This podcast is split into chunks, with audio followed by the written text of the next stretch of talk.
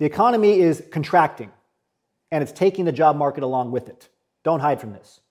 What does this mean? It means you'll have to face tighter competition in the months ahead. But with a more tactical approach to your job search, you can still stand out to employers who are being extra selective. The first strategy that I'm going to recommend may seem obvious, but it's also overlooked. You need to commit.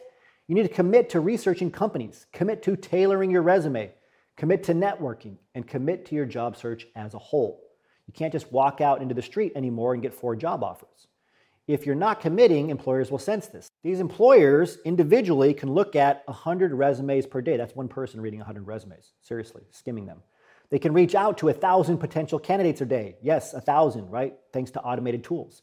And do up to 10 interviews a day, just that one person.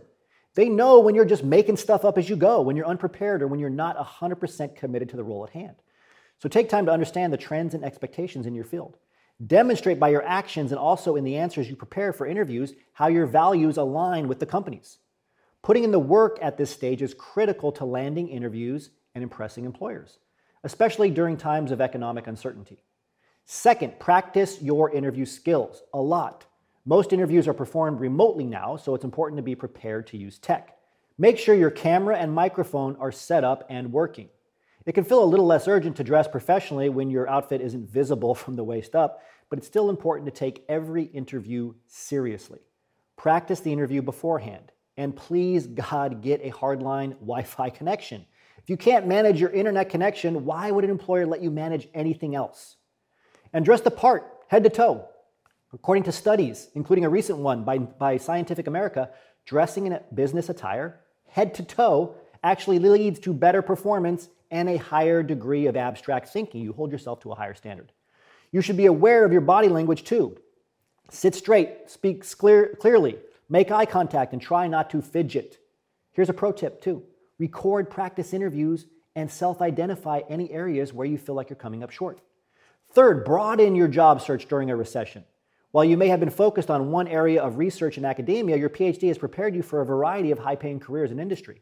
So consider positions that allow you to use your transferable skills, such as sales, marketing, or data, data analysis. Thinking outside the box can have unexpectedly positive results. Most PhDs are surprised to learn that there are many more jobs they are qualified for than not qualified for. Okay, fourth, research which, which positions specifically are recession proof. Positions that are business critical have more staying power than ones with a particular focus. Examples that companies protect during hiring freezes or budget cuts include project management, product management, marketing, sales, and technical support roles.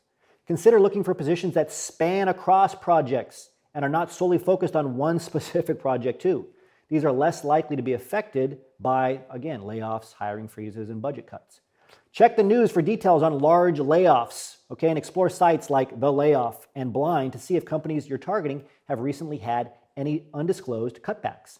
By committing to your job search, practicing your interview skills, broadening your job search, and researching recession proof positions, you can increase your chances of getting hired in industry even during a recession. This takes us to the end of today's transition report. Remember your value as a PhD start thinking and acting like a successful industry professional.